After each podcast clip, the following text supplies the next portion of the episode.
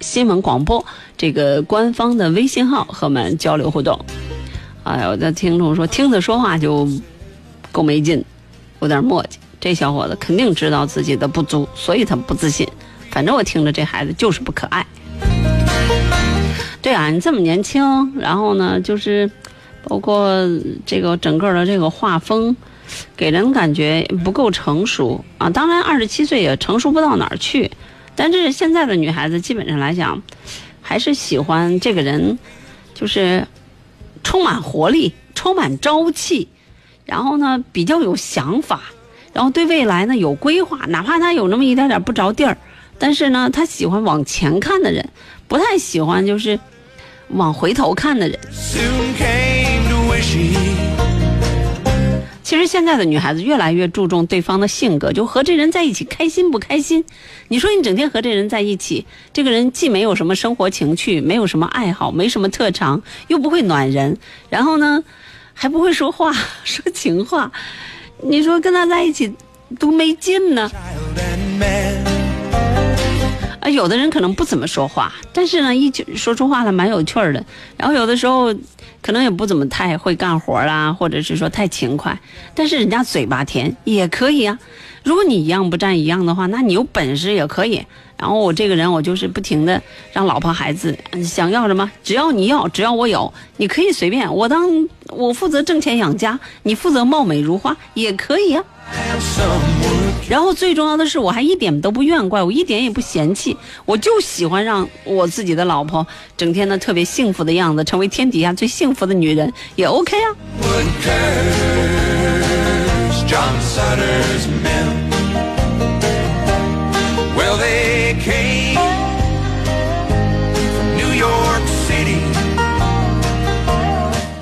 好了，如果您不知道怎么收听我我们的节目的话，也可以关注河北新闻广播官方微信，在右下角我们给大家给懒人们准备了链接，直接收听一零四三节目直播，然后就可以。当然，关于午夜情正浓也有一个单独的链接。呃，我们再来回答一位听众，你们这些小年轻的人为什么在给我们就是互动的时候就不打电话，非得微信呢？显摆你们会玩微信是吗？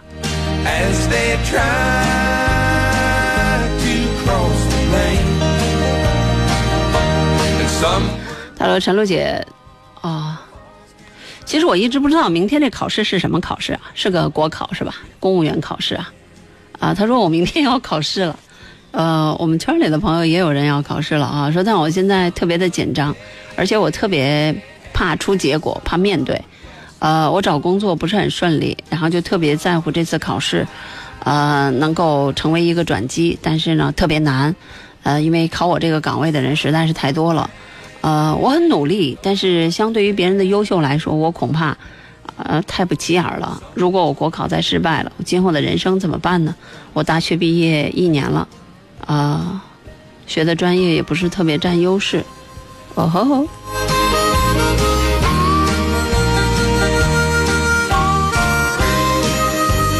呃，说实话呢，现在的这波孩子们找工作确实是一件特别。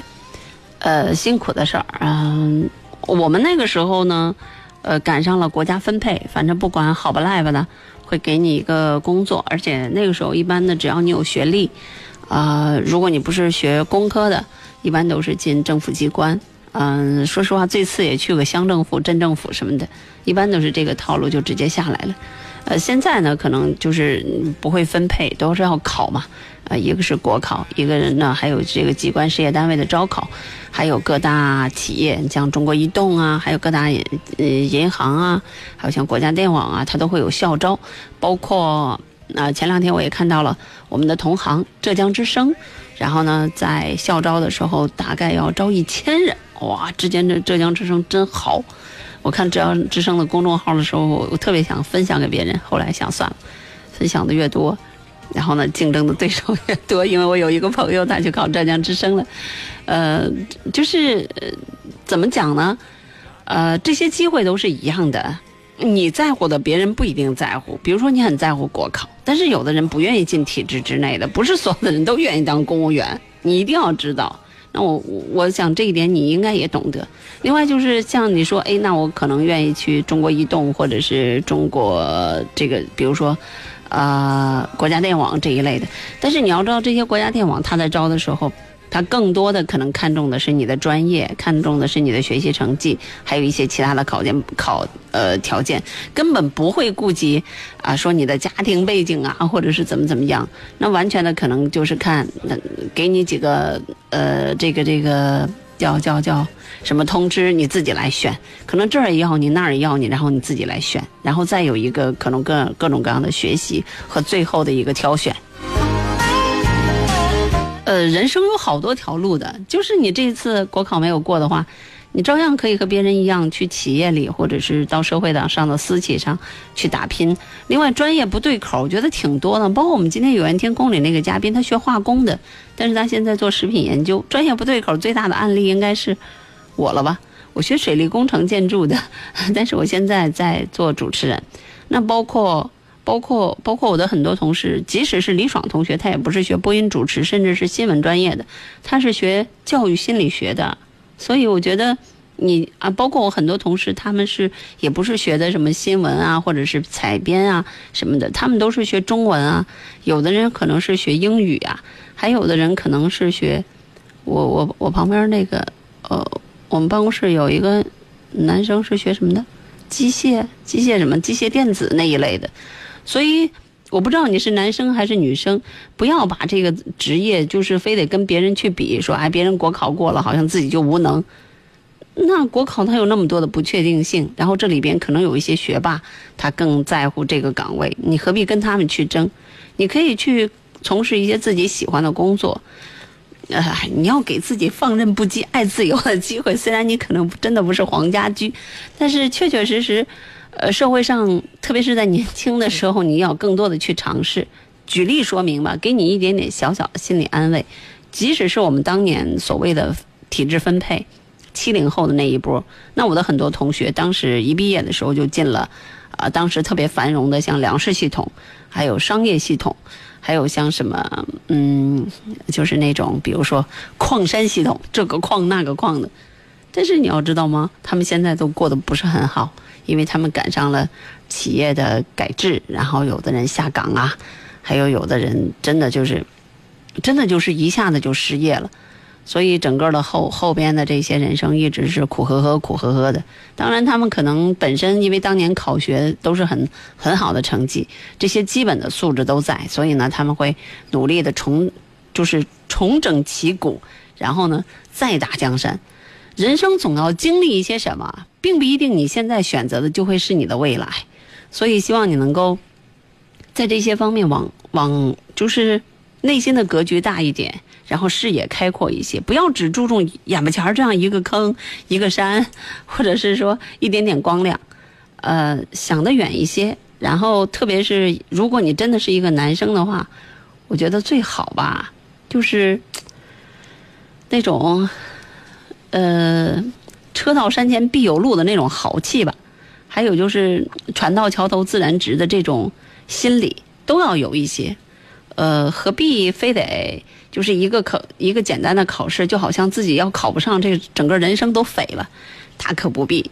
呃，我给你一个呃叫念想吧，人这一辈子可能得换三次职业，对，人这一辈子可能得换三次职业，包括我。还没换到头呢。夜空中最亮的星，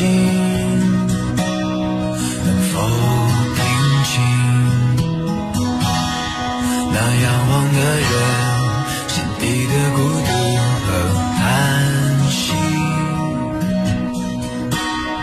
哦，夜空中最亮的星。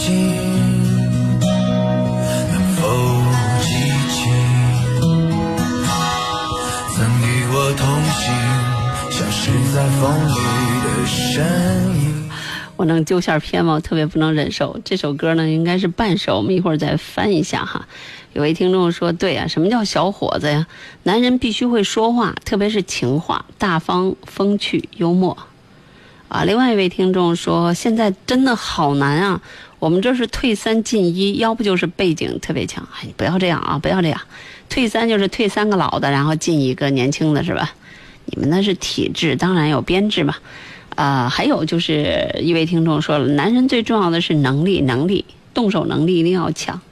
什么叫动手能力一定要强啊？当木匠的。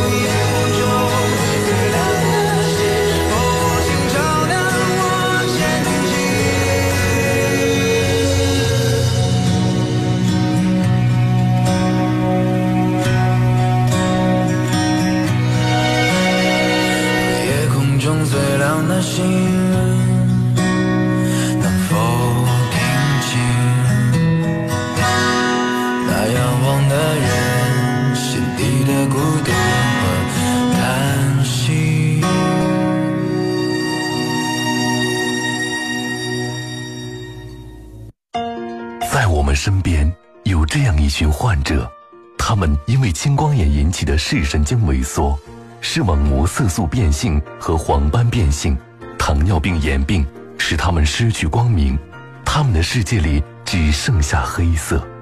让我们共同努力，为他们点亮黑暗，石家庄光明眼科医院举办五色复明大型公益救助活动，面向京津冀征集一百名贫困家庭青光眼引起的视神经萎缩、视网膜色素变性和黄斑变性、糖尿病眼病等眼底病患者，只要有光感，就有复明的希望。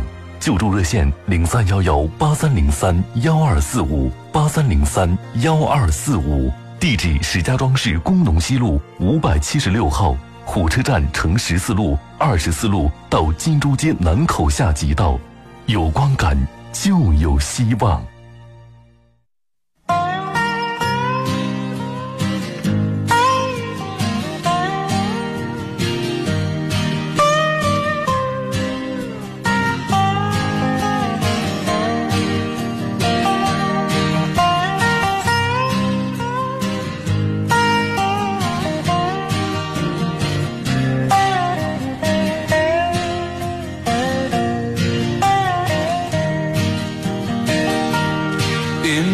free.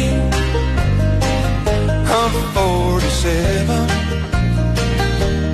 so the story it is told.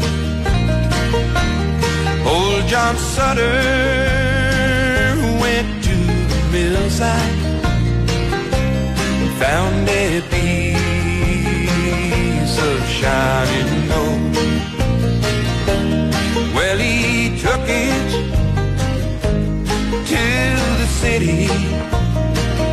好，听众朋友，这里是午夜情正浓，欢迎大家继续收听和参与我们的节目。我们的节目大家可以通过极听手机客户端在线收听节目直播，啊，当然也可以在方便的时候听节目回放。嗯，有听众这歌也不知道是啥呀，要愁死我了。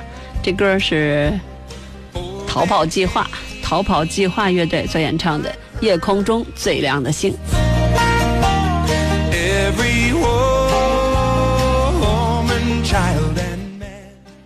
今天晚上真的就给放假了，就让我过周末不打电话，不用客气啊，因为对于我来说，接听电话要远远比我一个人唠要省事儿的多。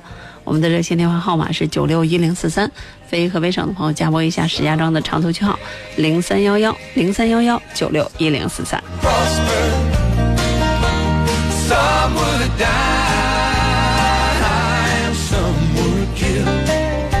我们这两天呢，在这个呃吉听以及河北新闻广播官方微信里，都给大家准备了我们的一个新活动，叫“致爱情书”。在这里也和大家说一下，在河北新闻广播官方微信中间有一个微活动，然后最下角那里一点击就可以进入这个“致爱情书”的朗读评选。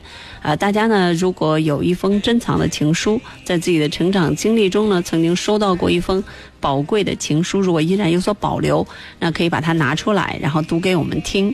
然后我们不怕酸，我们也不怕甜，我们不怕齁到。所以说呢，大家可以读出来，用这个手机的语音备忘录或录音功能，直接录好，通过邮件的方式发送到二七七二零八九八 at qq 点 com。呃，不用编辑，也不用制作。然后呢，你自己想选用什么样的歌，留下通讯地址和电话。到最后呢，我们的编辑会非常专业的给你制作的非常的精美。然后呢，在微活动里做一个票选，那得票最高的朋友呢，我们将有奖金一千块。然后第一名一个，然后第二名两个，各五百块。第三名三个，每人两百块，全是现金。好，我们来接听下一位听友的热线。你好，这朋友。啊，你好，姐。嗯，你好。啊，我跟我对象就是一起谈恋爱谈了四年。嗯，然后现在就是说，我想我俩想结婚，但是父母都不愿意。为什么呢？嗯，很多原因吧，就是说，哎，怎么说呢？反正就是，嗯。头，我跟他父父亲见面头一头一次见面弄得很不愉快，然后他去我们家表现的也不好，所以就这么着，那就这样吧，我也不知道该怎么说这些事儿。那你那你想娶人家当媳妇儿，你干嘛还跟人家就是你未来的老岳父弄得很不愉快呢？你还你想干嘛？嗯，不是，呃，你看啊，我头一次见面不是说，嗯，吃饭嘛，一起吃饭，然后当时他们呃说老岳父也是那啥，就我叔吧，他头一天见面挺直接的，就跟我说什么彩礼啊什么的，上去彩礼十来万，十五六万，但是我拿不出来，所以说就急了嘛。那你至于犯急呀、那过后再说呗。至于在当天的时候就急呀、你你又不是说你又你本来你拿不出来就就就可以了，然后你拿不出来你还有理，你还急，这什么道理呀、哎、不是说急不急啊，就是他，我跟他一起，原来我们就喝酒嘛，坐一块喝酒，然后也跟他聊聊到了我的家庭情况，他都知道，基本上都说很清楚，但是他说就是彩礼不能少于就十八万，十八万，但是我们家真确实拿不出来，我跟他说我可以适当的就十万是吧？我们家尽量，但是他就是那个十万块钱，十八万块钱，然后石家庄有套房，确实很难办，真的。办不到。嗯，这个可以理解，只不过是这个做事儿你没必要那么的较真儿。说那个时候一说了，这个案子真的要到了结婚那地步，那是由你的爸爸妈妈还有他的爸爸妈妈那个层次的人坐下来去谈的。只不过这个时候人家是试探试探你，你这还挺沉不住气，也没个深喝沉。喝也喝多了，确实跟老呃叔头一次见面比较紧张，然后喝的有点猛，就喝多了。所以说啊，你这个等于是没个深沉劲儿的，也没个长幼尊卑，也没个礼数。啊，对，后来我也跟他道歉了，我确实是我也也上门跟人家道歉去了，但是后来就是过又过了一年多，然后我引我对象去我们家，嗯当时因为怎么着，他他父亲好像很不愿意，不愿意让他去，然后我对象去我们家表现也特别不好吧，就是说往那一坐什么也不干，就没点眼力劲儿吧。然后我我爷爷跟我奶奶也不高挺不高兴的，说啊这个对象这个你这个对象没眼力劲儿不行啊太懒，以后持不了家，然后就这么着，弄得双方父母都不愿意。嗯，那你们俩自己呢？我我俩在一起四年多，我俩都挺愿意的，但问题是就是父母这边我特别为难。那像这种情况下，一般来讲都就是你男的的事儿了，你要扛事儿，你要把你家这边说服，然后表达表明你的态度，就想和他在一起，呃，不管他懒，他懒，我我我愿意来来，我都不嫌他懒。那我觉得这些事儿，那你需要明确的表明自己的态度。至于那边什么彩礼的这些啊，或者是其他的一些东西，真的要到两个两个人就是怎么也要在一起的时候，我觉得那都可以谈。这个在农村的这个这个打架还价的这个，呃，彩礼方面来回的就是扯扯皮好几次的，不都有吗？对吧？真的要俩人就表明态度，要结婚的那时候再再谈。但是你至少这个时候不要说，这个就窝到这儿了，说哎呀这个。呃，呃基础不好，或者底子没打好，或者有些事儿没没处理的那么周全，然后就窝到这儿了，那我觉得不是一个男人的做事方法。但是但是现在的情况是我夹在中间特别难受，而且现在我我感觉我自个已经不坚定了，我也不知道该怎么办了。那你这样的男人太可恨了。不是我可恨，问题是，我父母那边一直在逼我，一直在逼我，而且他父母那边也在逼我。我刚才已经说得很清楚了，像这样的事情基本上就是男人的事儿。你要坚持，人家女孩子有坚持下去的意义。如果你要放弃的话，那女孩子根本没坚持也没有意义啊，对吧？本来你们俩面对的困难就很多，然后呢，再没有一个人勇敢的去挑站出来，把这件事情一个个的，那个去去去解决。那我觉得这个嗯对于女孩子来说，跟了你这四年也也够倒霉的，反正要这样。是是，我确实有有现在。另外再说句难听的，你也别你也别什么，这下一个、就是如果你在这个圈子里，你下一个再就是去就不跟你这个女朋友再换一个，指不定依然可能这个二十万呢，对吧？你因为你就当地就那个风气，对吗？对对对，是吧？另外你这个你说那个懒，那那现在这一波里有几个勤快的？有几个勤快的？你爸爸妈妈那眼光，那年头的一个个进进屋里，那是什么什么又蒸馒头又又是烧柴火，然后又下地呃干活。现在有几个呀？你让现在这些九零后的小姑娘让她下地干活，让她上屋里烧火做饭，可能吗？有的连燃气灶都不会打，做梦呢。啊，就不知道该怎么怎么怎么跟你。你作为一个男人，作为一个想娶媳妇儿、想当孩子他爹的男人，麻烦你长点儿脑子，啊，就这么点儿事儿就这么点儿事儿，你就说不知道怎么办？那你将来生孩子呢？婆媳关系呢？这些事儿都可以那啥。其实最主要的问题是，现在我父我我爷爷跟我奶奶跟我父母，他就是说这么个情况是，如果是我跟他在一起了，他们就就会说，哎，怎么说呢？以一种处于一种要挟吧，对我，都已经放出那种话来了。要些什么呀我实在是不知道该怎么啥一分钱不给是吗？啊，这个我经济可以独立的。嗯那啥意思啊？跟你断绝关系啊？我呃，差不多就这种意思吧。但是我爷爷奶奶反正更强烈，我哭天抹泪的，我我哎呀，我面对他们老老两，我都不知道该怎么办了。他们的理由就是女孩子来了啥也不干，人家女孩子第一天上你家门就要啥都干吗？你们家这啥家风啊？不是不是说啥都干，也不是什么，就是啊，我对象看着特别皮，你知道吗？就是特别皮那种的，活泼开朗是吗？不不是，他那个皮吧，就是特别蔫儿，什么也不什么也不干，什么也不说，到我们家坐了半天，一句话也没张口。然后我爷爷跟我奶奶这么这么就是没话找话跟他说，他基本是爱答不理的那种属于。那你在这事先没有跟你的女朋友提前说好吗？我说好了，我都我千叮咛万嘱咐都跟他说，去了后就是说话积极点，毕竟头一次去嘛，留个好印象。第一次见面印象都特别重要啊，那他过后解怎么解释呢？他没有他没有给我解释，那不想跟你在一块儿了？他想他是想，但是他说他去了后不知道该干什么，也不知道该说什么，他是这么给我说的。啊，那这个好像也说得过去啊。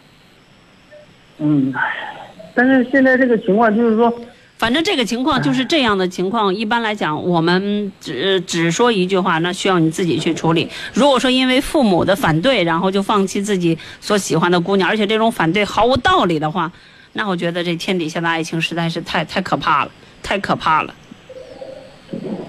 但是我现在就夹逼着特别为难。你你们家要是这么不讲道理的话，这么不民主的话，这么不开明的话，那你将来再娶媳妇儿也好不到哪儿去。因为不是这事儿那事儿，你说一个父母的你爷爷奶奶那辈儿都敢涉足你的婚姻，我天，哪儿来的自信呐？呃，我们家都是这样的。那你这样的家风，那如果这个女孩在听我们节目的话，我劝这女孩子也不要进你们家了，这还受得了啊？这什么家风啊？一个女孩子第一次上门，嗯、按说来讲，那都是就用东北话来讲，那都是且，那都是客人。那起码来讲，那那就是奉为座上宾，不管他是年轻人还是怎么样，毕竟是第一次上门。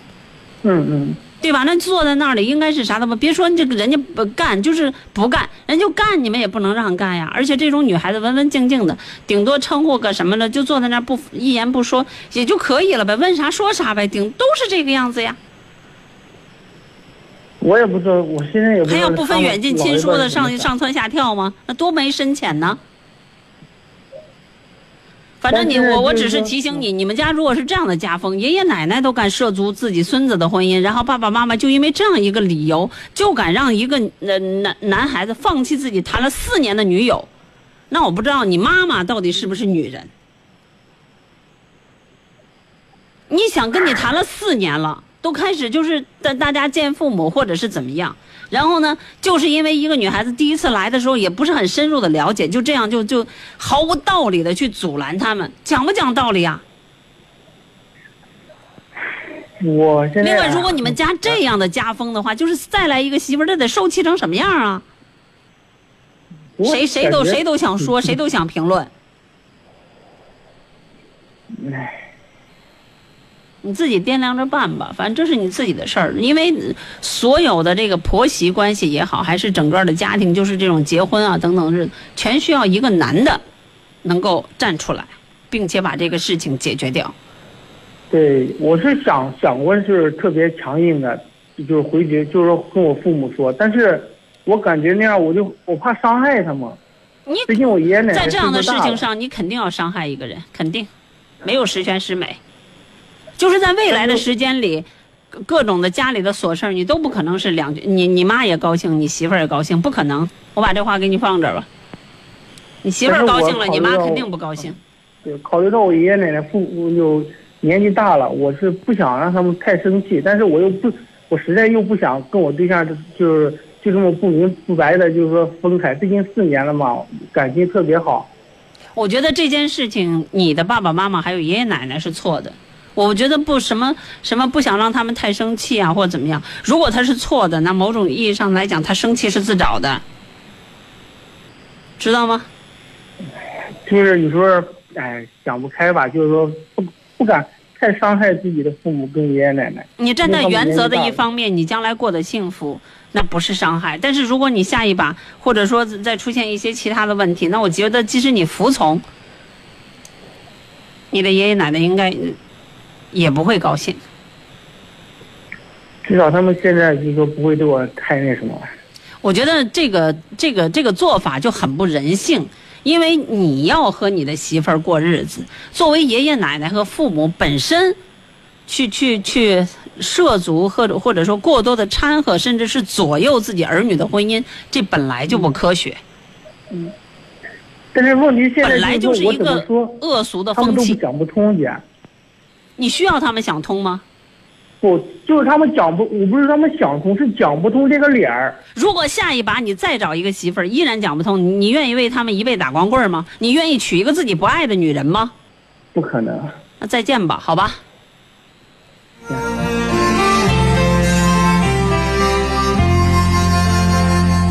那一天知道你要走，我们一句话也没有说。当午夜的钟声敲痛离别的心门，却打破看深深的沉默。那一天送你送到最后，我们一句话也没有留。当拥挤的月台挤痛送别的人们，却挤不掉我深深的离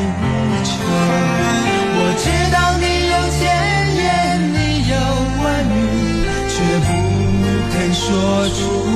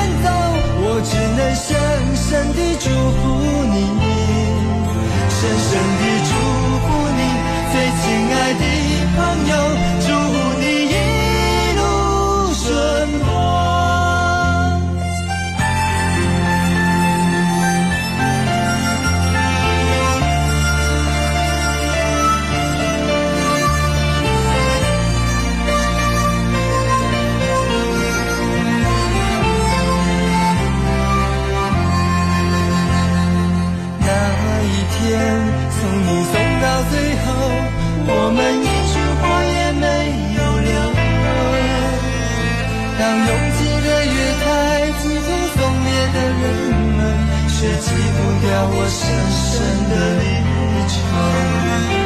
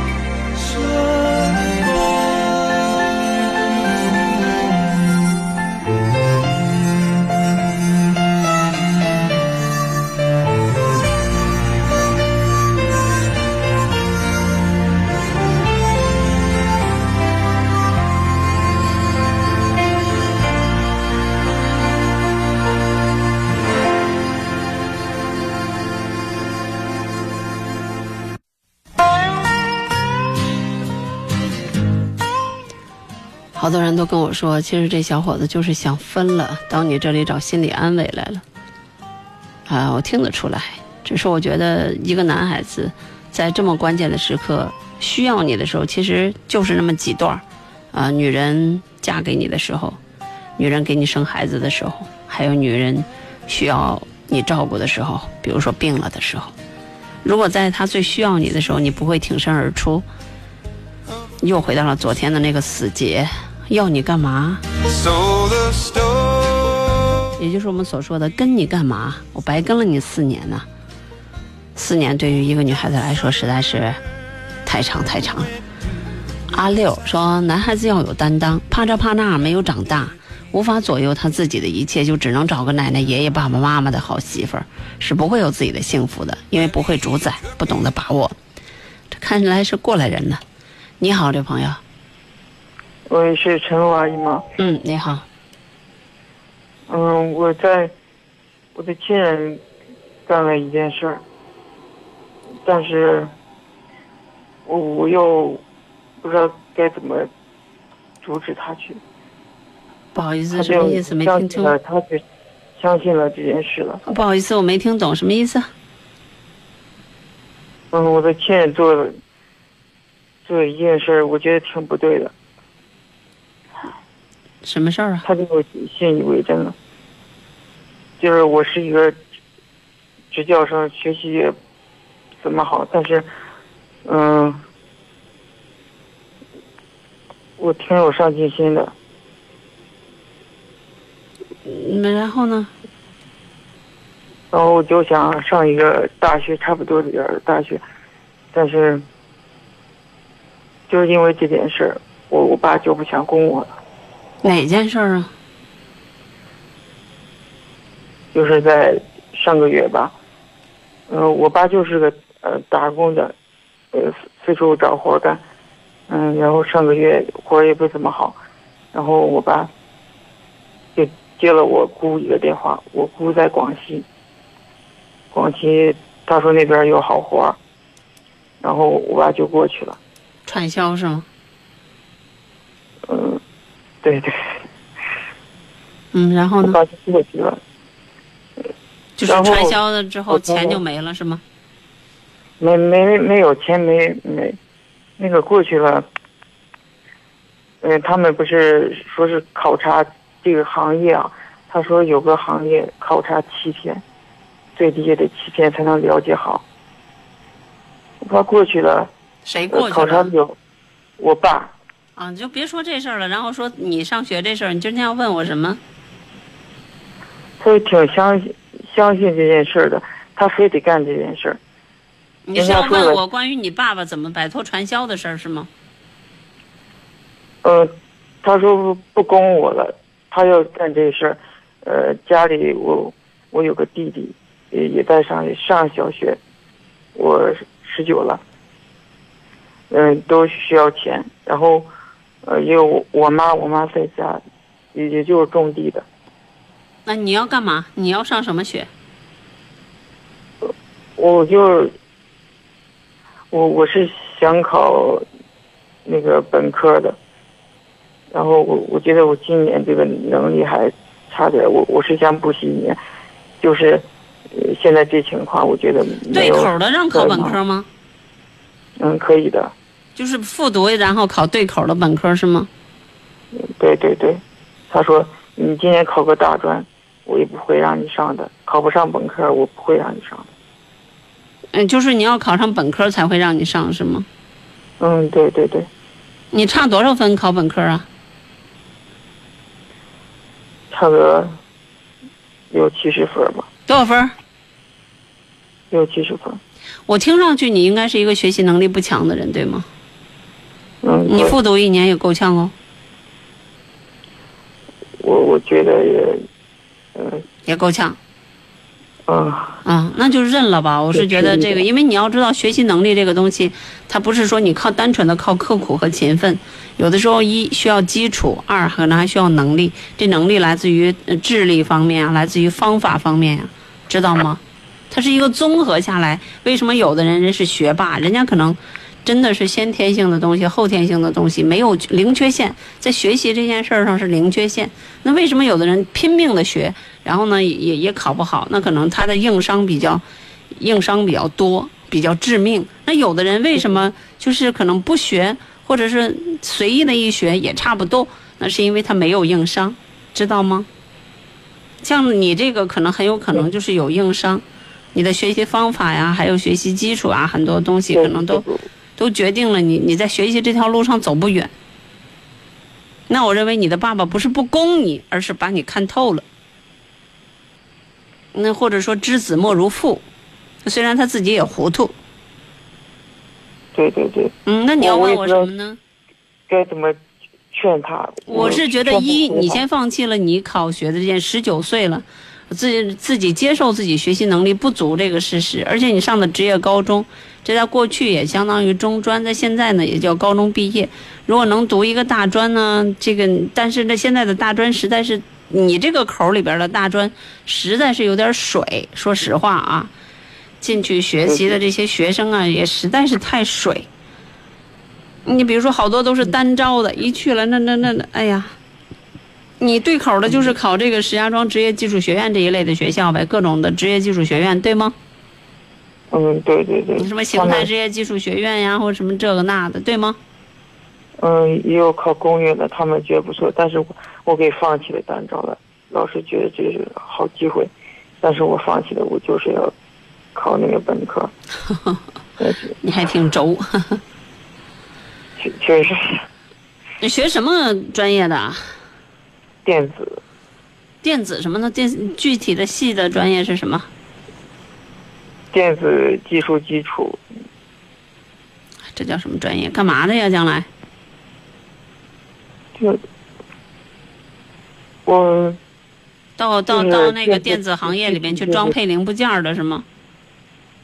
嗯，对实实习就是干那个吧，嗯，就类似于上富士康里做 iPhone 啊？最好呃具体不是看你大学出来的干什么。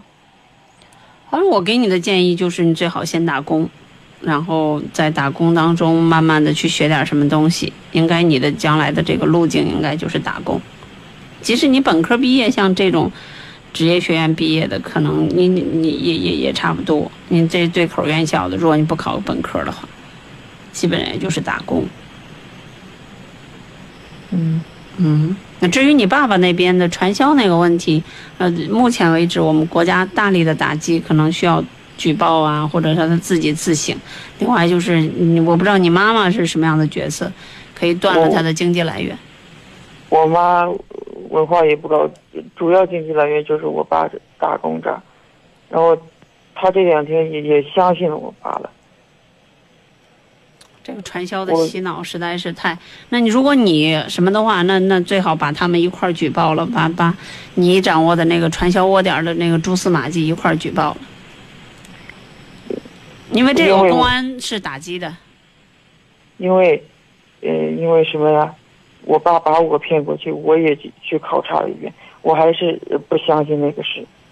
我爸就是回来了，呃，和我一块儿回来了，他也相信，他相信，我不相信。呃，我我给你的建议很清楚，就是传销这件事情，为什么我们国家这么打击，就是因为它实在是无处不在，现在已经到了令人发指的地步了。所以我觉得你最好，如果你的智商还够的话，你的知识还能够在这件事情上有所发挥的话，最好把它举报了。除此之外，别无他法，知道吗？别无他法，就是抓起来，遣散，知道吗？把他的上限给他断掉，然后你把这条嗯这事儿就没了，知道吗？否则的话，就是将来不停的往里边弄钱，弄得一个个磨磨蹭蹭的神经病似的，最后自己就跟傻子一样，因为脑子都被洗了，整个人都不好了。人家说什么，嗯、那个类似传销不是传销，你能别说了吗？我在这里接你的电话已经很胆大了，很多的直销都披着传销的外衣，不是很多的传销都披着直销的外衣，好吧？现在的传销在你们这个层面真的是无孔不入，好吧？他骗我，他也骗不了啊。最后我我说不定我把他揍了。对，像你们这些半懂不懂的，又又又可能想着一夜暴富的。对对对，我我就想没没那么大的馅儿饼。嗯，不都没不不不单纯没那么大的馅儿饼，他就没馅儿饼，顶多吃个发面饼，好吧？嗯嗯，赶紧的自己学点什么东西，学点技术去挣个钱，然后慢慢的摸索，不断的成熟就可以了，好吧？因为你在，我不是说读书不好，是因为有些这些学校啊，或者是怎么样的一些地方，他可能学习氛围不够好。你进去去学习的话，如果你自己还没有很强大的这个自律精神，没有很好的这个学习的态度和氛围，呃，真的学到东西的概率偏小。是，我就觉得非常的吃力，也嗯也超不过人家。对啊，所以我说你不是你是学习能力的问题，不是你不用心学的问题，好吗？嗯那这样，嗯，好好，谢谢陈露阿姨。嗯，好，再见啊，嗯，再见。嗯，拜拜。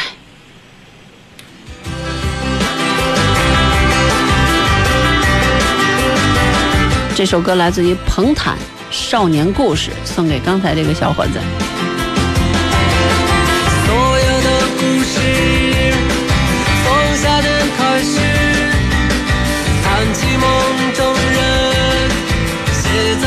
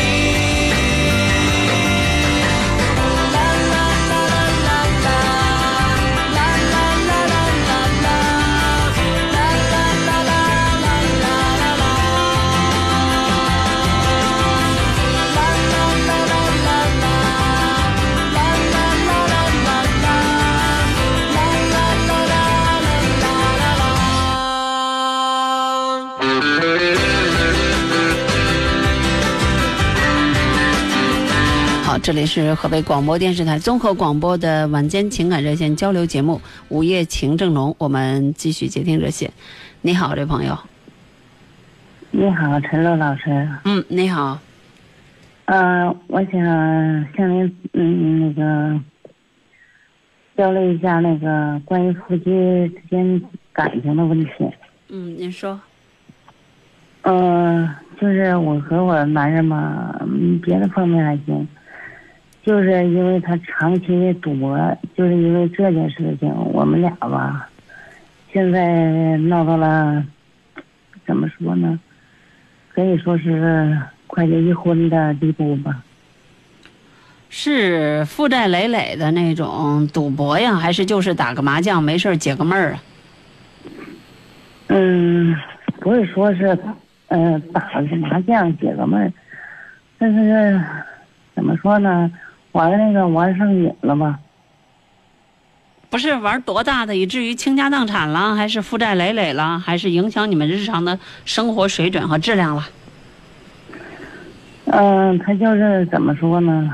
嗯、有空吧，他就上那里去；有空上那里去，就是因为这个，我们俩。哦，您正面回答。答我的问题，就是他玩麻将影响了，是从你这里是影响了你们的生活质量了，还是负债累累了，还是到处借钱了，还是咋的？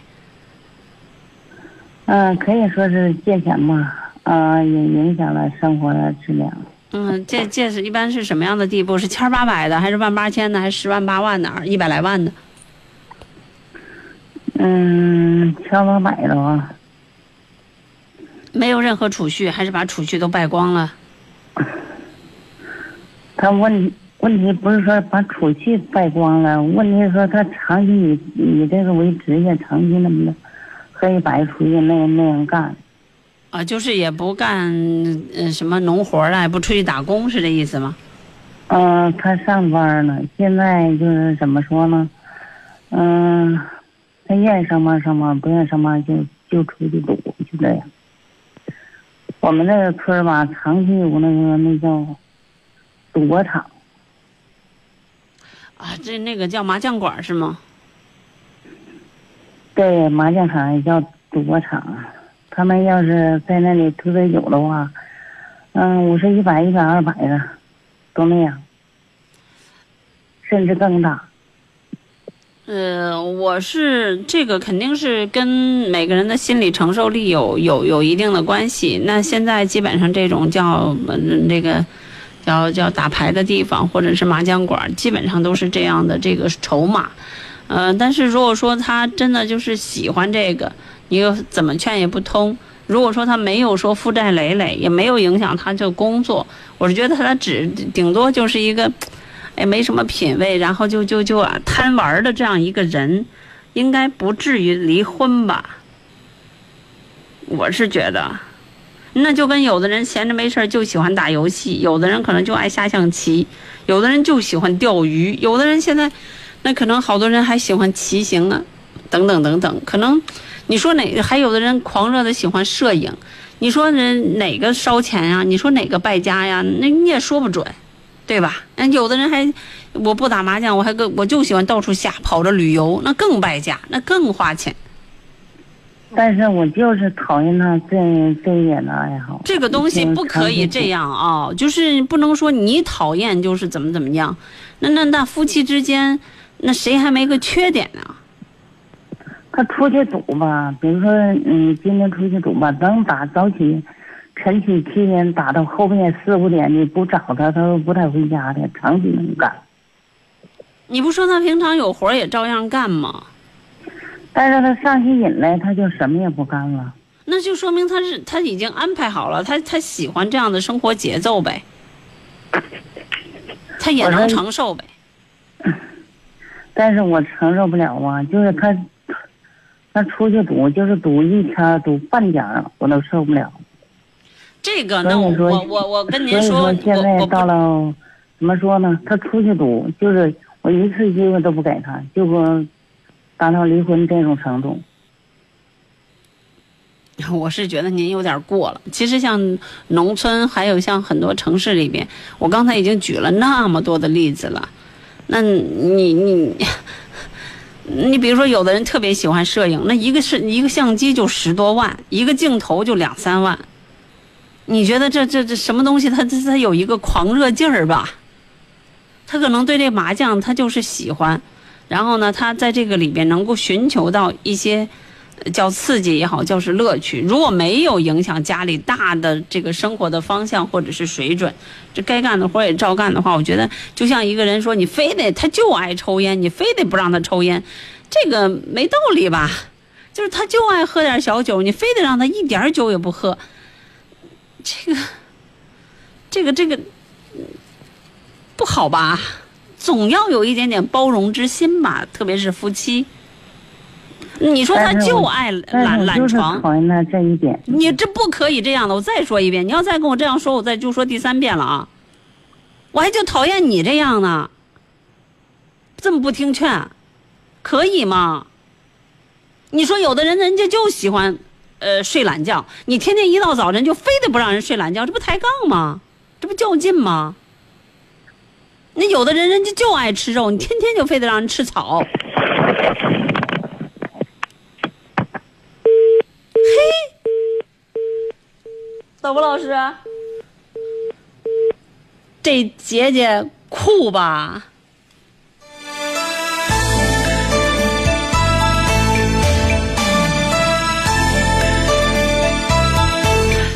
这姐姐也是厉害了，也 行了，离吧离吧。